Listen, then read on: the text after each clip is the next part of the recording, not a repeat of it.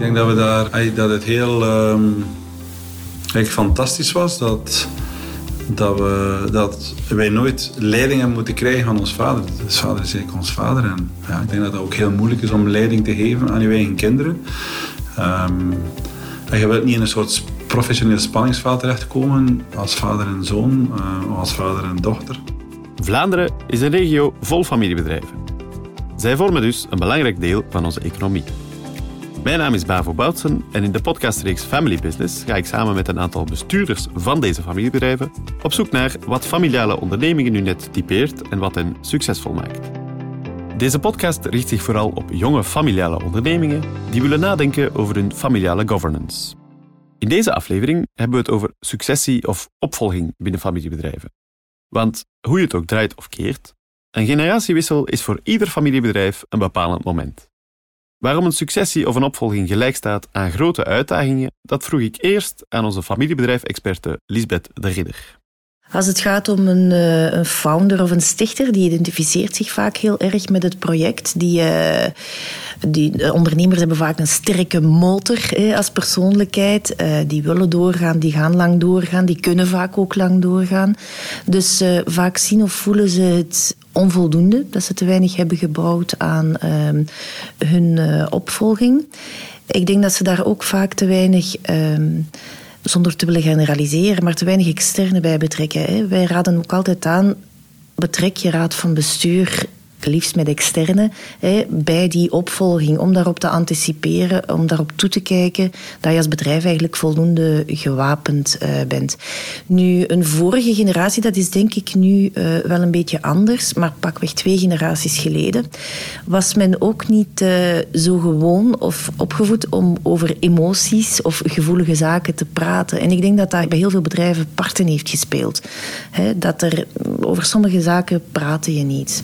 Hè, of kon ehm, de persoon in kwestie die dat moest overlaten zich uh, moeilijk uiten, ehm, zijn angsten of zijn eh, bezorgdheden misschien uh, op tafel brengen. Dus in zekere zin is die, die opvolging, dat moment, rust daar toch nog een soort van taboe op soms?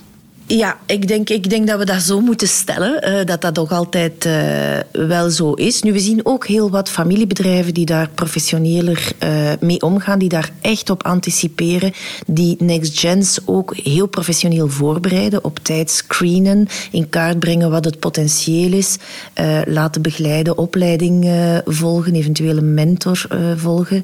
Een goede praktijk is ook om Ehm, next gens die actief willen worden in het bedrijf, eerst een ervaring te laten opdoen in een ander uh, familiebedrijf.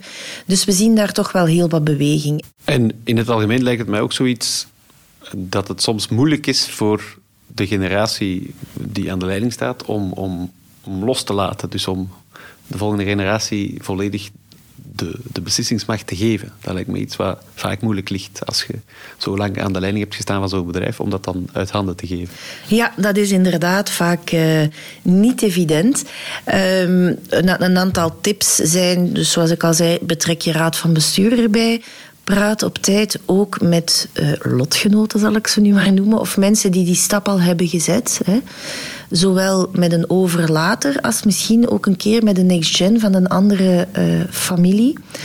Um, die in een proces zit, maar langs de andere kant. Hè. Vaak is dat ook een eye-opener om uh, een keer te luisteren wat de bezorgdheden van next gens zijn. Hè. Um, praat erover met je kinderen, denk ik, desnoods ook onder begeleiding. En ik denk het is vooral ook heel belangrijk om te zorgen dat je voor jezelf een rol of een, een project definieert. En heel vaak blijven de overlaters nog betrokken als ambassadeur voor uh, het bedrijf of voor uh, het buitenlands beleid of voor uh, bepaalde rollen die zij nog kunnen opnemen en die heel nuttig zijn. En dat, dat moeilijk los kunnen laten, dat is, ja, aan, aan wat ligt dat? Dat is, ja, dus omdat, ze moeilijk kunnen afscheid nemen van hun levenswerk, omdat ze zich heel hard identificeren met dat levenswerk. Ja, ik denk dat, het, dat er ook een stuk angst voor het zwarte gat is. Um, vaak is men heel zijn leven zo toegewijd bezig geweest met dat familiebedrijf. De meeste uh, leiders van familiebedrijven uh, nemen ook niet zo vaak vakantie of uh, werken ook in weekends vaak door. Ik denk dat men een beetje angst heeft om niet meer te weten wie men is zonder ehm, dat heel vullende project. Ja, dus het is een soort, het is een beetje een doodsangst, zou ik willen zeggen. Ja, misschien kan je het zo wel noemen. Zo kan je het wel noemen. Ik denk dat het een, eh, een beetje angst voor zichzelf is. Ja, ja. Dus in die zin is het niet zo onlogisch dat dat toch een heel moeilijke stap is. Het is absoluut niet onlogisch. Een bedrijf waar er absoluut geen sprake was van een dergelijk taboe of van een doodsangst, is Spaas Kaarsen. Ben en Sarah Spaas, dat zijn broer en zus die aan het hoofd staan van het familiebedrijf van het jaar, legde me uit hoe hun vader in feite meer dan 30 jaar heeft gewerkt aan de overdracht richting de huidige generatie. Hij is daar denk ik al mee bezig geweest in de jaren 70 toen hij overnam. Omdat, en zo gaat dat dan in familiebedrijven, waar het van, eigenlijk van de ene generatie op de andere generatie over wordt gedragen, dat ook het aandeelhouderschap kan verspreid geraken. Eind de jaren 70 zaten we met 15 familiale aandeelhouders op het moment dat mijn vader start. Het was zijn visie dat dat um, geen ideale situatie was. Um, dat hoeft niet altijd zo te zijn. Er zijn familiebedrijven die perfect kunnen, goed kunnen functioneren met meerdere aandeelhouders. Um, Ehm, hier was dat misschien wat minder in de jaren 70. En hij is dan begonnen met eigenlijk een, ja, een soort ehm, journey, zeg maar. Ehm, een trip om, om alle broers, zussen, ooms, tantes uit te kopen. En in die zin heeft hij er eigenlijk voor gezorgd, of mede voor gezorgd, dat wij als vijfde generatie eigenlijk ook dit kunnen verder bouwen. Want een, een vijfde generatie bedrijf waarbij de aandelen nog heel centraal um, ja, gecentraliseerd zijn, die, uh, die vind je ook niet meer uh, uh, zo gemakkelijk. Um, dus in die zin is hij niet alleen bij de overdracht zelf of in de laatste jaren van zijn loopbaan bezig geweest met de overdracht van het operationele aspect. Kader van de centralisatie van de aandeelhouderschap is dat al veel eerder begonnen. Dat is echt wel zijn levenswerk geweest en dat heeft ook jaren, zeg maar tientallen jaren in beslag genomen. Want het ging, zoals Ben zei, over 15 aandeelhouders. De ene actief, de andere niet actief. De ene al wat verder in, in familiegraad als de andere. Um, dus het is inderdaad niet makkelijk om, om die mensen ten eerste te overtuigen om afstand te doen. Daar moet je ook um, geduld voor hebben. Dat gaat ook niet over één nacht ijs. Dus dat is wel zeker zijn verdienste, de manier hoe hij dat heeft aangepakt. En dat vraagt ook heel veel uh, moed. Um, want ja, al het geld dat ergens daarvoor nodig is, moet uit het bedrijf komen. Dus dat werd ook gebruikt dan om, om dat daar allemaal mee af te lossen. En kon dan in feite niet gebruikt worden om weer terug te investeren in, in machines of andere zaken in het bedrijf. Dus die, die periode heeft uh, mijn vader toch wel moeten weten overbruggen om... Uh, daar ja, de familie mee, mee uit te kopen. En in feite nog niet goed wetenden wat dit zou betekenen voor de volgende generatie. Wij waren toen nog te klein om, om al signalen te geven van uh, willen wij hiermee verder, ja dan nee. Maar het was gewoon zijn heilige overtuiging dat dit niet werkte op die manier. En uh, we zijn hem daar inderdaad uh, tot op vandaag van vandaag heel dankbaar voor. Nadat Vaderspaas het aantal aandeelhouders had teruggebracht, liet hij bovendien de operationele leiding van het bedrijf over aan een externe CEO. Die moest dienen als een tussenstap voor zijn zoon Ben, die het roer uiteindelijk zelf heeft overgenomen. Dus eigenlijk heb ik uh, overgenomen van, ja, van, van die externe CEO. Mijn vader is wel altijd aanwezig gebleven, eigenlijk tot op vandaag nog altijd. Uh, is hij voorzitter van de raad van bestuur. Uh, maar nooit echt een operationele rol, beide op hetzelfde moment in het bedrijf, heb ik eigenlijk nooit gekend. En, en Sarah al helemaal niet, omdat ze pas in 2014 het bedrijf is toegetreden. Zoals gezegd, mijn vader is er nog altijd. Uh, hij is hier gewoon elke dag heel graag, denk ik. Uh, daar ben ik van overtuigd. Maar hij uh, heeft eigenlijk vanaf dag één dat ik CEO ben geworden, geen, uh, geen operationele taak meer uitgevoerd, maar eerder ehm, de voorzittersrol van, van de Raad van Bestuur opgenomen. Maar eh, ondanks dat, het feit dat hij hier wel is, uh, en geen nog, hij heeft geen operationele taken, maar hij loopt hier wel rond. Zou hij ook eventueel, en dat is misschien waar jij vooral naar doelt, eh, toch ja, mogelijk andere ideeën erop nahouden of, of bepaalde beslissingen in vraag trekken, in twijfel trekken. En dat is eigenlijk iets dat mijn vader totaal nooit gedaan heeft. Dus heeft, hij heeft zoiets van, kijk, mijn periode is geweest, ik laat het nu over. Hij is er wel voor ons als klankbord, maar kan wel heel makkelijk loslaten. En dat, was een, dat klinkt als iets wat een heel bewuste keuze was van hem uit dan. Van oké, nu is het aan jullie. Nu, dan, dat betekent dat ik een stap terugzet. Of was dat eerder toeval? Nee, het is helemaal niet toeval. Hij heeft dat, hij heeft dat effectief um, voor zichzelf zo voorgenomen om dat zo over te dragen. En heeft dat ook inderdaad vanaf dag één zo ook, ja, ja, ook, ook, moet ik ook zeggen, gerespecteerd. En ik um, moet zeggen, dat is bijzonder, want inderdaad, in heel wat familiale contexten is dat niet altijd zo gemakkelijk, die generatiewissels. Um, de generatie uh, die, die moeilijk kan loslaten, de andere generatie die, uh, ja, die andere opportuniteiten ziet of andere meningen heeft. Ja, ik kan alleen maar zeggen dat dat hier gelukkig op een andere manier verlopen is. En dat maakt het voor ons inderdaad wel... Um, Um, hoe zou ik zeggen, wel aangenaam. Maar langs de andere kant was hier ook wel ook als, als klankbord. Um, dus als we ergens tegenaan liepen en zo, konden we wel bij hem terecht. Ook bij Camino Groep, het Oost-Vlaams bouwbedrijf van de familie Calles, gebeurde de opvolging via een externe CEO die tussen de beide generaties aan het roer kwam te staan. Hierdoor waren de verschillende generaties nooit samen operationeel actief in het bedrijf. Ik denk dat, we daar, dat het heel um, fantastisch was dat dat, we, dat wij nooit leiding hebben moeten krijgen van ons vader. Dus vader is eigenlijk ons vader. En ja, ik denk dat het ook heel moeilijk is om leiding te geven aan je eigen kinderen. En je wilt niet in een soort professioneel spanningsveld terechtkomen als vader en zoon, uh, of als vader en dochter. Um, dus in die zin is een soort toch, dat, ja, wijsheid van ons vader die eigenlijk ja, um, gezegd heeft van kijk, ik neem operationeel geen taken meer waar. Hij was, hij zat nog uiteraard in de raad van bestuur. En, ze hadden wel, ik kwam nog wel wekelijks één keer naar hier, zo in, in, ik weet niet ze de maandag namiddag, de Hans namiddag altijd een vergadering hadden. Maar wij hadden mij op onze, elk onze operationele activiteiten, we waren er ook zo niet mee bezig. Ook omdat er, omdat er geen geen overleg, geen structureel overlegorgaan was. En al zeker niet een, een eh, leidinggevende, geen van beiden hadden verantwoording af te leggen. Ik hoor van veel vrienden, ondernemers, die, ja, waar dat die dat de vorige generatie dan nog rondloopt, bij van spreken, of op een bepaald moment misschien wel in de weg loopt. Of ja, het risicoprofiel wordt ook anders. Hè. Van iemand die jong is, ten opzichte van iemand die op het einde van zijn carrière is. Dat is niet altijd zo, maar dikwijls veranderen risicoprofielen.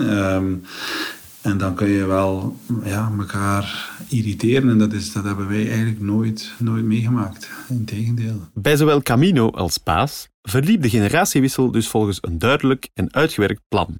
Volgens Lisbeth is dit soort aanpak vaak het resultaat van een eigen negatieve ervaring uit het verleden. Sommige uh, familianten willen hun kinderen bepaalde dingen ook niet aandoen. Hè. We zien dat familieleden die zelf een moeilijke, of een generatie die zelf een moeilijke successie heeft meegemaakt, vaak veel alerter reageert en veel meer anticipeert in de trend van dat wil ik mijn kinderen besparen, dat wil ik ons gezin, onze familie niet aandoen. Hè, omdat uh, ze zelf zaken meegemaakt hebben die misschien wel een beetje traumatiserend waren of die ook blijvende gevolgen hebben gehad op familiale banden, op familiale relaties. Ik denk eh, een paar generaties geleden was die overdracht van het patrimonium ook moeilijk. Werd vaak uh, uitgesteld, uh, mocht, kon moeilijk over gepraat worden. En daar zien we nu eigenlijk zowat alle familiebedrijven hebben dat in orde. Dat zijn uitzonderingen um, waar we zien dat dat nog niet geregeld is. Maar die beslissingsmacht dat valt veel moeilijker in, in regels te gieten. En dus om wat we beschreven hebben, het is ook veel persoonlijker natuurlijk. Daarom blijft dat iets waar toch een taboe op rust en wat toch moeilijk blijft lopen. Ja, inderdaad. Dat uh, blijft moeilijk lopen, maar we zijn positief en we proberen ook met best practices um, goede voorbeelden te stellen, zodanig dat um, men ook ziet, governance is eigenlijk anticiperen. Met governance ga je altijd kijken van oké, okay, what's my next step en hoe ga ik daar naartoe en wat moet ik doen om die volgende stap goed te kunnen doen. En dat is wat wij noemen de governance reflex en die proberen wij er bij familiebedrijven ook op alle mogelijke niveaus wel in te krijgen. De boodschap die Guberna dus wil meegeven is: anticipeer. Daar kunnen ze bij Libeert Belgian Chocolate Creators, dat is een West-Vlaamse chocoladefabrikant die eigenlijk in Wallonië is gevestigd, een aardig mondje over meespreken. Hier begon de vader namelijk al aan een overnameplan nog voor zijn kinderen in het bedrijf zaten. Ons vader heeft het overgenomen van zijn twee broers en zus in 2013. Maar heeft toen ook beslist om meteen uh, te gaan voor professionalisering.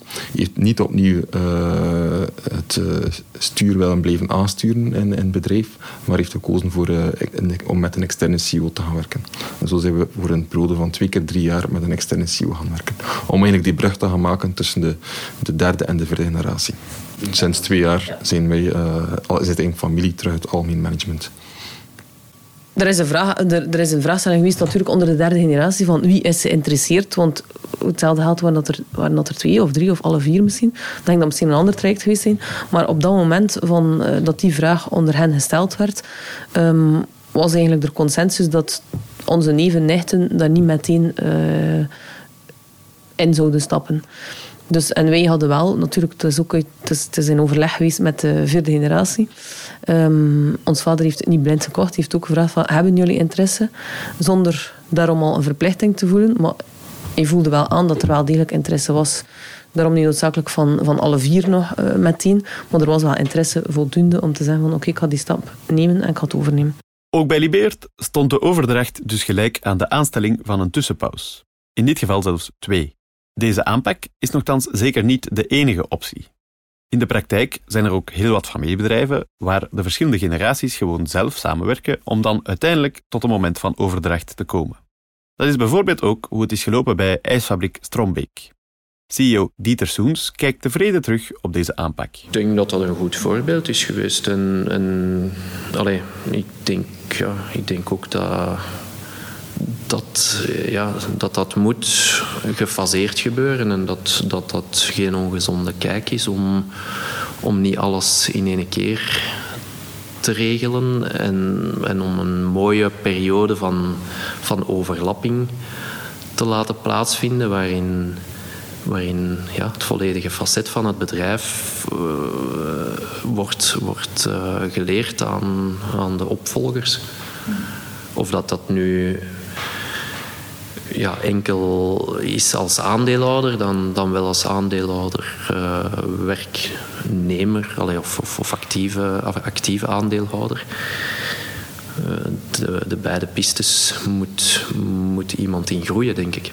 Als ervaringsdeskundige kan Dieter ook goed inschatten waarom deze samenwerking tussen verschillende generaties toch altijd een complex verhaal blijft. De, er is natuurlijk een evolutie in beleving van, van ja, een periode waarin dat de vorige generatie in het familiebedrijf actief was ten opzichte van de snel veranderende context waarin dat we nu als onderneming moeten gaan, moeten gaan werken. En ja, de druk, de stress, de, de snelheid van werken, dat is toch iets wat je dikwijls merkt. Dat als dat aangegeven wordt bij, bij de vorige generatie, dat men zo gemakkelijk wel iets heeft van, van ja zeg, daar moet je nu toch niet, niet te veel over, over komen zagen. Dat, hè, wij hebben ook hard moeten werken in ons leven en dat begrijp ik uiteraard ook. Maar uh, ja, een discussie dat ik dikwijls met mijn vader heb, is, is dat hij vroeger uh, ja, het grootste deel van zijn carrière had hij thuis een vaste telefoon en voor de rest, als hij niet thuis was, kon niemand hem bereiken. Een dag van vandaag ligt de gsm op het nachtkastje en word je s'avonds om 10 uur 30 gestoord of om s morgens om 6 uur dat er berichtjes beginnen binnenlopen met problemen. We zijn ook een onderneming die 24-7 in productie is. En dat zijn wel dingen dat, ja, dat wij ervaren, waar dat als wij daar uh, ja, aangeven van dat is toch een, een, een moeilijk punt antwoorden, dat we toch merken dat dat minder begrip, op, op minder begrip kan rekenen. Onze familiale bestuurders zijn het er dus allemaal over eens. Verschillende generaties die kijken onvermijdelijk op een andere manier naar de realiteit. Dat is, samen met de intrinsieke angst om te kunnen loslaten, allicht de belangrijkste reden waarom opvolgingen altijd complex zullen zijn. En dat is ook precies waarom er geen ideaal model bestaat voor een successie. Geen model dat iedereen simpelweg kan toepassen op de eigen context. Meteen ook de belangrijkste boodschap die Lisbeth wou meegeven bij dit verhaal. Ja, het, uh, het hangt. In governance is er no one size fits all. Dus het is moeilijk om een bepaald uh, model te gaan, uh, te gaan promoten. We kunnen alleen zien via best practices wat goed werkt in de praktijk, waar misschien moeilijkere ervaringen mee zijn. En dan moet elk familiebedrijf een beetje zoeken wat voor hem uh, de beste weg is. Het komt er eigenlijk altijd op neer, wat het model ook is, beschrijf de rollen goed, beschrijf de taken goed en zo concreet mogelijk en houd je daaraan. Zorg dat iedereen die ook kent, dat je daarover gealigneerd bent. Dat is een eerste stap om frustraties en misverstanden die eventueel tot conflicten kunnen leiden, uh, te vermijden. Maar in de praktijk zijn die frustraties en moeilijkheden wel degelijk nog steeds vaak aanwezig. Ja, het, het, blijft een, eh, een kwetsbare uh, periode voor uh, familiebedrijven, die uh, overgang. Dus wij pleiten alleen maar om te zorgen dat je een sterke raad van bestuur hebt met onafhankelijke bestuurders die het bedrijf kennen, die een stukje meegaan in jouw proces, die eventueel kunnen bemiddelen, die kunnen een stuk objectiveren, die ehm, misschien ook scheidsrechter kunnen spelen wanneer dat nodig is. Ehm, dat is denk ik de beste garantie om die successie, die toch sowieso een niet evident moment is en zal blijven, uh, proberen in zo goed mogelijke banen te leiden. Met andere woorden, door de hoge emotionele betrokkenheid van familiale bestuurders verloopt een successie dus best via duidelijk afgeleide stappen. Om dit kader te kunnen creëren en om een successie dus succesvol af te ronden, is het daarom belangrijk dat er zowel aandacht is voor een goede governance van het bedrijf als van die van de familie. Hoe je daaraan kan werken en wat de belangrijkste bouwstenen zijn, daarover hebben we het in de volgende aflevering. Deze podcastreeks is een productie van The Content Company in samenwerking met Guberna. De soundmixing is van Bubble Sound. Ik ben Bavo Boutsen, bedankt voor het luisteren en tot een volgende keer.